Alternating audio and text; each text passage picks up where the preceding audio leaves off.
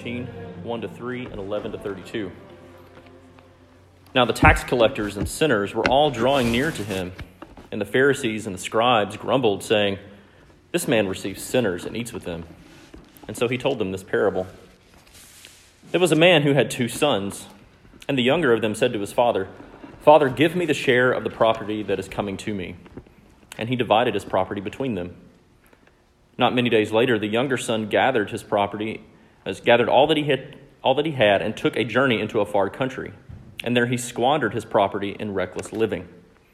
And when he had spent everything, a severe famine arose in that country, and he began to be in need. And so he went and hired himself out to one of the citizens of that country, who sent him into his fields to feed the pigs.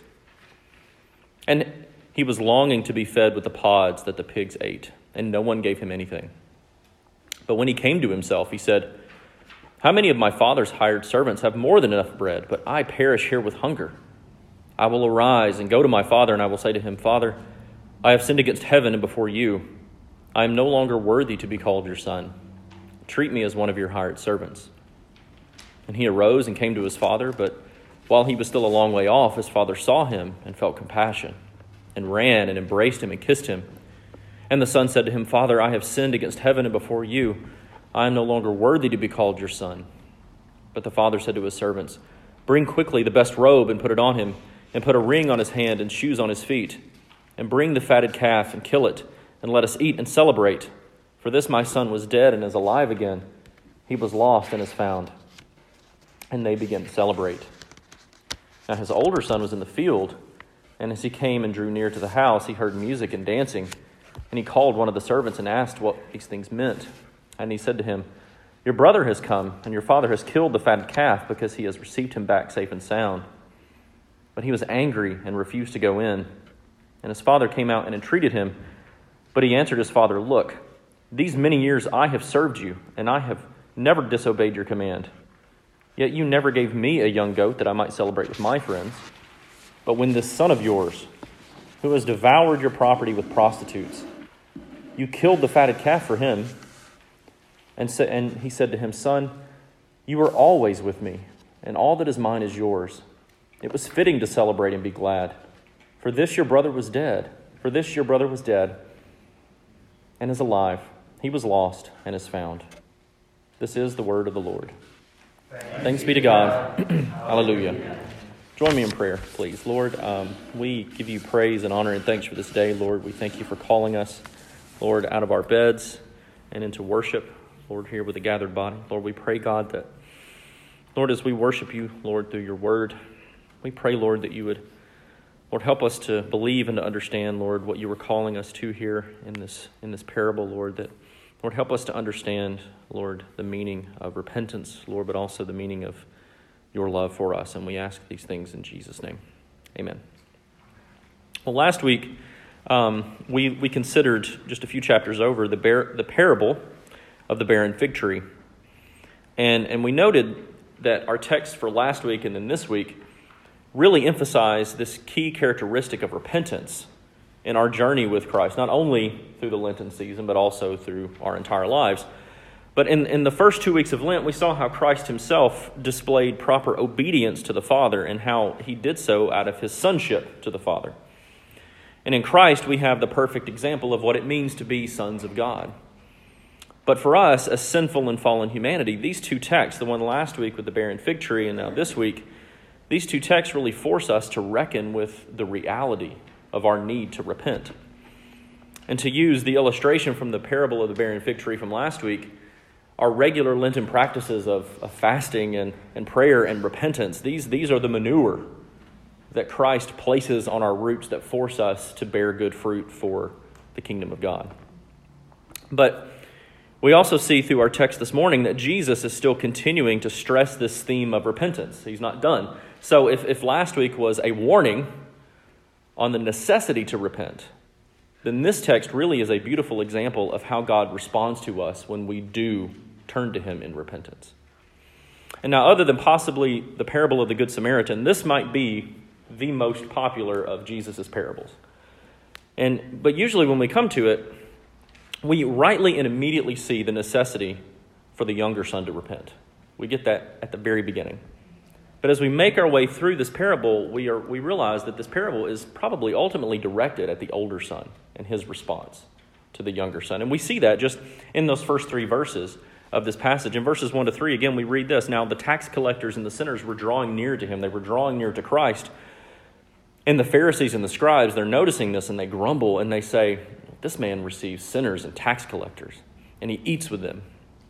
And so he told them a parable. So, yeah, we know this parable. This is very familiar. This is the parable of the prodigal son, right? We understand pretty quickly the younger son, the tax collectors and the sinners, they, they have a lot of obvious sins that they need to repent of. But the older son, the Pharisees, the scribes, the religious leaders, their issues are also obvious. While the older son has been faithful, he has stayed with his father, he served his father, we realize he's not done these things out of love for the father or a desire for his father. And so, what this has done is this has caused an attitude of superiority to rise up within him, an, an attitude of a lack of need for repentance in his mind. But even more so, the, based on the mercy and compassion of his father toward his younger son, this has caused a very deep root of bitterness to grow within the older son. So the younger son may have a need to repent of his obvious sins and an obvious sinful lifestyle, but the older son has a need to repent of his bitterness and his lack of mercy and his lack of compassion and forgiveness. So, as we look at this text, let's not miss out really on this Lenten theme of repentance that the Lord is stressing for us here in this story. We're journeying with him as he makes his way toward his passion and his ultimate goal of his death and his resurrection, which is what truly brings us salvation. And as we consider the response of the Father to each of his sons here in this familiar parable, my hope is that you will be as encouraged as I was over this past week looking at this because we simply see that we can be in awe of the wonder and the love of our God who not only desires that we repent and turn to Him, but also we can be in awe of the kind of love that He embraces us with when we actually do. And so, starting really in that first big section in verses 11 through 16, we read here again. So he tells them this parable. They're, they're grumbling that he's eating with tax collectors and sinners. And so he tells them this parable, and he said, There is a man who has two sons, and the younger of them says to his father, Give me the share of the property that is coming to me. And so the father divides his property between them. And so, not many days later, the younger son, he takes all the property that was divided to him and he goes off into a far country. He leaves the country and he squanders everything in reckless and sinful living. And so, after he had spent everything, everything is gone, a famine arises and he starts to get hungry, as we do when we don't have money. And so he goes and he hires himself out to somebody in the country that he's in who sends him out into the field to feed pigs. And he's feeding them and he's longing to be fed with the pig slop that he's feeding the pigs. And so we read this, and, in order to grasp the, really the mercy and the grace of the Father in this story, but also, frankly, the depravity of each of these sons, we have to really understand kind of the context that's going on here, right? Of what Jesus' audience would have understood. An older son in this society was always entitled to more of the share of the inheritance of his father's property. Based upon Levitical law, regardless of how much a father might love his older son or not, God had made a provision in his law to provide the older son with a proper share in the amount of the inheritance. And so, based upon Levitical law, the older son is entitled to at least two thirds of the inheritance of his father's property, which is a good amount. And the rest is split among all of the younger siblings, no matter, no matter how many there are.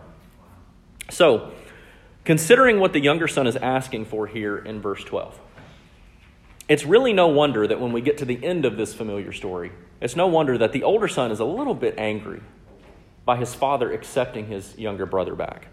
Because his younger brother comes back, his father accepts him back into the family, meaning that now the older brother's inheritance is now going to be split again.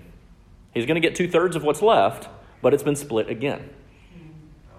Because of his father's great un- his love toward his ungrateful younger sibling, he now has less of an inheritance, right? So he's a little greedy, right? But the other cultural context to be aware of is that by the younger son's request, and we've all probably heard this on a sermon on this before, but by his request, he's basically telling his father, I'm done with you. I wish you were dead. Right? Give me what's coming to me when you die. I don't want to wait. If you were dead, I'd already have it. So just go ahead and give it to me. I want my money and I want to leave. But it's also important to note that this kind of request might have been uncommon, but it was not unheard of. And Jesus' audience would have been very familiar with this. In both of the apocryphal works or the deuterocanonical works of Tobit and Sirach, Tobit and Sirach both outline the legal aspect of this kind of request in Tobit, but then in the Sirach, we see the wisdom of not really quickly granting this request. And so, for Jesus' audience, hearing this parable, who would have been very familiar with both of those works, they would have recognized that these kinds of requests were sometimes granted, but they would have also understood and questioned the wisdom of granting a request so quickly. And so we see, though, that the father, he does grant the younger son's request. And at this point in the story, you, you, you have to imagine the original hearers of, of this parable, they're, they're, they're questioning the father's wisdom, right? Why would he grant the son's request? Why would the father be willing to encourage his younger son to disrespect and repudiate his family? That's probably what's going through their minds. Because in this culture, preserving family relationships was of utmost importance probably more than most of anything else. And we usually, when we consider our sin in light of our individual circumstances, we usually only consider how it affects us, right? We, we can see ourselves in the younger son here in some ways, right? He's just concerned with himself. He's very selfish. How is this going to affect me? I don't care about anyone else. Now, may, that may not be always the case, but usually more often than not, we, we are thinking, we're not thinking about others when we come and we give in to our temptations to sin. And Jesus, really, what he's doing in this parable is he's, he's drawing our attention to the absurdity of that way of thinking.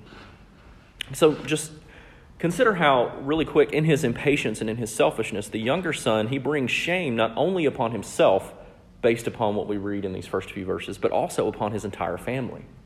What he's done is he has intentionally rejected the, Abrahamic covenant. He has rejected a share in God's provision. He has rejected a share in the promised land. And as a consequence, what he receives, as we read here, is the shame of serving a foreigner, and in this culture, which, which is completely unclean. But even more so, he receives as a consequence the shame of serving unclean animals. And so, in a very clear way, what Jesus is telling his audience and what Luke is reminding us here is that by reaching this point, this younger son, he has reached complete and utter rock bottom in his life. He's feeding unclean pigs.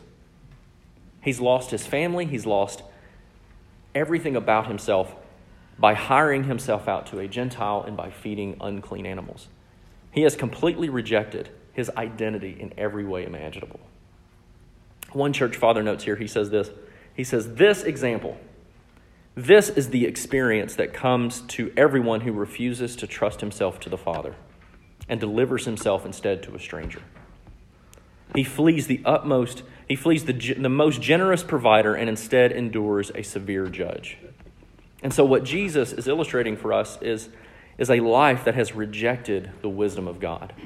In Proverbs 5:22, Solomon writes this. He says, the, the iniquities of the wicked ensnare him, and he is held fast in the cords of his sin. So just consider how valueless this younger son has now become, right? He's rejected his family, he's rejected the promise, he's rejected his identity. And by his desire to eat the food of the pigs, he is completely valueless. Again, in Proverbs in 13:25, we read, "The righteous have enough to satisfy his appetite, but the belly of the wicked suffers want."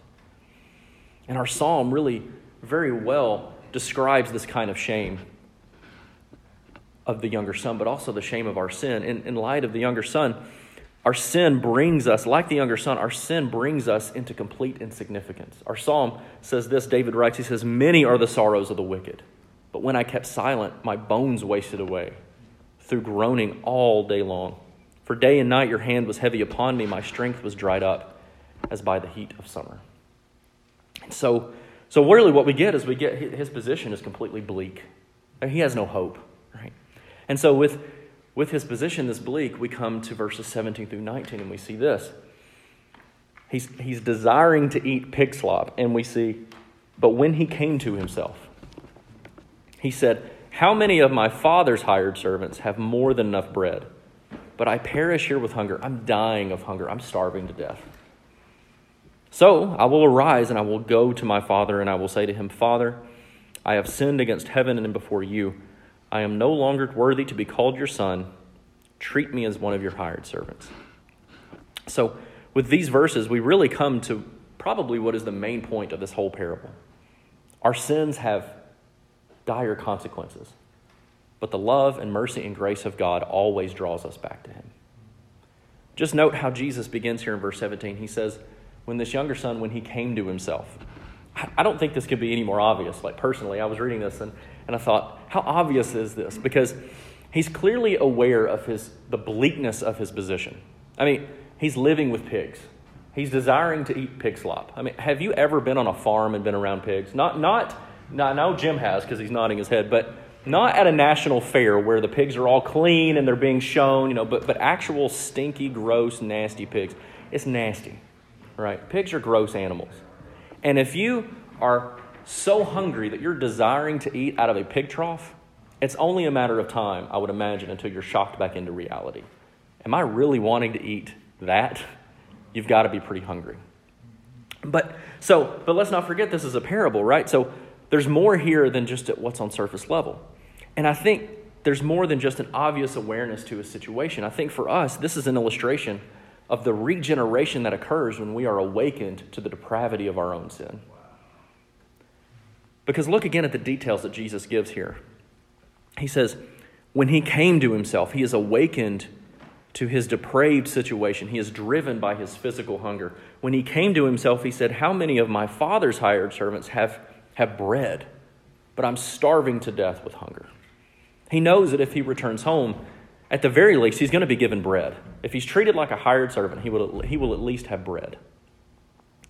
And so consider how this illustrates for us that our physical needs, our physical condition, can sometimes drive us to repentance. We read here in our psalm again, steadfast love surrounds the one who trusts in the Lord. I mean, how often do we find ourselves in a habitual sin, but we're, we're, we're forced to sprint toward the mercy and love of Christ? So consider again how this really is related to our Lenten practice of fasting and confession, right? We, we fast our physical bodies so that we might become more spiritually awakened to our need for God. Ambrose of Milan reminds us of this. He says, he says that even though God already knows all things, he awaits the words of your confession. And he goes on and he says, God awaits the words of your confession, so, so just confess. Confess so that Christ might intercede for you. Confess because he already has a reason to intercede for you, unless he died for you in vain. And then he says this He says, The Father has a reason to forgive you because the Father wants what the Son wants. So confess and repent. And so Jesus illustrates for us here this awakening, this regeneration, but he also says it doesn't stop there in verses 18 and 19 he says he shows us he says this your, your awakening your regeneration it has to be it must be followed up with a literal and physical returning. In verse 18 we see this. So if I, I'm, i've been awakened to my situation he came to himself. If i go home i'll have bread. So i will arise and i will go to my father. What jesus tells us here is that repentance must always be combined with action. The younger son has to get up. And until he gets up and he goes home, reconciliation with his father will not be possible. His remorse over his depravity can only bear fruit if he returns back to his father. And this morning in Sunday school has really made me think of Ahab, right? We were looking at Ahab in, in 1 Kings, and he repents, bold, italicized air quotes. He sits in sackcloth and ashes, but he doesn't follow that up with any type of literal returning to Yahweh God.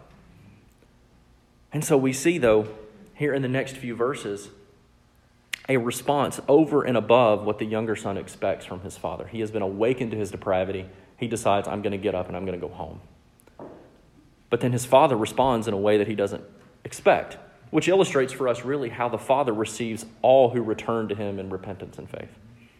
But notice here in verses 20 and 21, that the younger son not only returns, but as he's returning, which is a literal acting out of his repentance, as he's confessing to his father, his father doesn't let him finish. His father cuts him off before he can finish uttering his confession. Listen, look, listen to what happens. So, so he arose. He got up. He left that foreign country. He goes home. And as he came to his father, but while he was still a long way off, his father saw him and felt compassion and ran and embraced him and kissed him. And the son said to his father, Father, I have sinned against heaven and before you. I am no longer worthy to be called your son, but the Father. Which just reminds me again of Ephesians, right? But God, who is rich in mercy, with the great love with which he loved us. Again, we're reminded Ambrose's statement here that God already knows everything before we confess it to him, but we are to confess anyway. And then he goes on and he says, But it is the Father who initiates our reconciliation to him. Looking at this verse, he says, The Father runs and embraces his Son and kisses him. He falls on him. And Ambrose writes, God, who hears you pondering in the secret places of your mind, he runs to you. He sees your heart. He falls on your neck to raise you up. Christ falls on your neck to free your neck from the yoke of slavery and to hang his sweet yoke upon your shoulders. And then, then the Father's actions here, they really illustrate for us even more the beauty of repentance, but the beauty of the message of the gospel. Because not only are we forgiven, but we are also restored and we are received back into the inheritance of God. Look at what the father does. He does this. So he runs to his son, he, he grabs him, he embraces him, he kisses him, and then as his son is repenting, he, he cuts him off and he says to his servant, Bring quickly the best robe and put it on him, and bring a ring and put it on his hand, and bring shoes and put it on his feet, and then bring the fatted calf and kill it, and let us eat and celebrate. For this my son was dead and is alive. He was lost and is found and they began to celebrate. So, all of these signify that he's, he's not only forgiven, but he's brought back into the inheritance of his family. And I think we really kind of neglect this particular quality when we're talking with someone about faith in Christ. Because how many times, if, if you've ever had an opportunity to share the gospel with someone, how many times have you heard somebody say, I've done too much, God can't forgive me? I think that's a pretty common excuse because somebody just doesn't want to go any further than that. They want to shut the conversation off. But, but I think we neglect to tell them, though, forgiveness isn't the final outcome of faith in Christ, it's the beginning. Because in Christ, we are restored. In Christ, we are adopted. In Christ, we are given the full inheritance of the kingdom of God. As Paul tells us in Galatians 3, he says, In Christ, you are all sons of God through faith. You are received. You are all sons of God. You are sons of Abraham through faith you all receive the inheritance, the full inheritance of the kingdom of God. And I note, note again beautifully how, how David stresses this in our psalm today that Mike read for us a minute ago. He says, I acknowledged my sin to you, and I did not cover my iniquity. And I said, I will confess my transgressions to the Lord, and you forgave the iniquity of my sin. And so, blessed is the one whose transgression is forgiven and whose sin is covered. Blessed is the one against whom the Lord counts no iniquity and in whose spirit there is no deceit. Again, one of the father's notes here, and he writes that God's devotion is simply not content to merely restore us to innocence, but he also brings back our former honor. So, what we see here in the reaction of the Father is that in Christ, the fall is not only reversed, like we saw in Jesus' temptation in the wilderness a few weeks ago. The fall is not only reversed, but even better, we are restored in Christ. And so that's the reaction to the father to the younger son. But what about the older son? Because if this parable is ultimately for the scribes and the Pharisees who are complaining that Jesus is just meeting with sinners and tax collectors, then how is the older son's depravity illuminated here in this parable? Look at what happens. In verse 25, we see that his older son, he's out in the field, he's working in the fields, he's being a faithful son at least to do, he hasn't left, he's working. But he comes near to the house and he hears music playing and dancing. And so he calls one of the servants and asks them what these things meant. And, and the servant tells him, Well, your brother has come home, and your father has killed the fatted calf because he has received him back safe and sound. It immediately clicks in his brain. He's received him back into the family, he's back into the full inheritance. And so he is angry. And he won't go in and celebrate that his younger brother has come home. And so his father comes out and he entreats him and he answers his father and he says, I have served you these many years, and you have never even given me a goat to celebrate with my friends. But this horrible ungrateful son of yours has come home and you have killed the best calf for him. And so, like the Pharisees and the scribes, who are absolutely and utterly livid that Jesus eats with sinners and tax collectors, we saw this illustrated really well in the episode we watched this past Wednesday of The Chosen. At the beginning, where Jesus is eating in Matthew's house, and then Peter, trying to be tough, is really funny. He stands in the background and he tries to buff up his, his, his biceps a little bit say, You got a problem, guys? It's really funny. But but we see these Pharisees, they're livid. They're absolutely livid that Jesus is eating with sinners and tax collectors. And so, here, the same way, the older son is livid that his father has restored his younger brother back into the family and back into a full inheritance. And in this first verse, we see that he draws near to the house, much like how the tax collectors and the sinners in verse 1 have, have drawn near to Christ, but, but his reaction is different. His reaction is like the scribes and the Pharisees. He gets angry. And so once he hears the reason for the party and the reason for this commotion, he refuses to go in. He refuses to join in on the celebration. And Jesus' message to the scribes and the Pharisees in this parable really couldn't be clearer because he refuses to join in on the heavenly rejoicing of the repentance of just one sinner. In one verse before this parable, in the parable of the lost coin, Jesus says, I tell you, there is joy before all the angels of God over one sinner who repents. And so, again, considering the laws of inheritance that govern this kind of family, you can, you can understand how his audience and even this, young, this older son is probably rightly at least a little frustrated. My inheritance is completely gone, right? He's going to be split among this younger brother again. And if you're like me and you're the oldest sibling in the family, you can at least relate a little bit to what it's like when it seems like you're your parents are a little bit more gracious to your younger sibling than your older than than, you, than they were with you, right? I mean, just you kind of feel that. But but consider the older son's reaction that we see and, and how we see his depravity and his own need to repent. Consider his selfishness in his response. In verse 29, he says, These many years I have served you, and I have never disobeyed you. And you have never given me a goat to celebrate with my friends, but when this son of yours, he won't even call him his brother, when this son of yours has come home, you kill the fatted calf for him. You've never done that for me. I mean, consider how selfish this is. And so, in his response, he shows that not only is he selfish, but even in his own way, he is sinning against his father. The younger son, at the beginning, may have selfishly taken his inheritance, but the older son proves by his response that he's just simply waiting out his time. Both of them want their father to be dead, even if they went about it differently. And he considers himself really above reproach and above the need to repent. But again, the father, the father responds in mercy and in love and in grace. We see in verse 28, he's angry, the young, older son's angry, he won't go in, but his father comes out to him and he begs him, Come in and celebrate with us. And he tells him in verse 31, he says, he says, Son, you are with me always, and all that is mine is yours. But it's fitting that we celebrate and be glad, for this your brother was dead and is alive. He is law. He was lost, but is found. And we see that rejoicing over the repentance of someone absolutely deserves celebration.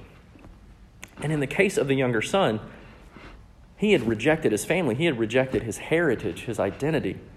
And for all intents and purposes, as the father tells his older son here, he says, Your brother was dead. He had rejected us to the point that he was dead. And as Paul reminds us in Ephesians 2, he says, You too were dead in your trespasses and sins in which you once walked. But then the younger son is awakened to his depravity. He repents and he gets up and he goes home. And we see, but God being rich in mercy with the great love with which he loved us, even when we were dead in our trespasses and sins made us alive together with Christ. And interestingly, here at the end of this parable, like last week's parable, there's no response at the end. It's very open ended. Last week, the vineyard owner didn't respond to the vine dresser's request for mercy and grace for the barren fig tree. And in this case, the older son doesn't respond to the father. And Jesus' purpose of this is intentional because he's, he's leaving it open ended to ask will the older son, will the Pharisees and the scribes and the religious leaders, will those of us who have been in the church all our lives, will we repent and rejoice when others repent? Or Will we continue to stew? Will they continue to stew and sulk in their bitterness? Will they continue to stew and sulk in their anger over the Father being forgiving and having mercy? In this wonderful parable, it really reminds us that not only are we to take advantage of this era of repentance that we saw last week with the parable of the barren fig tree, this new season of repentance, because as we see in our psalm, again, let everyone who is godly offer prayer at a time, Lord, when you may be found. So not only are we to take advantage of this time of repentance, but also we are guaranteed that when we do repent, that we receive the loving embrace of the Father, restoration as sons of God, and a full and complete inheritance in Christ. And so blessed is the one whose transgression is forgiven and whose sin is covered.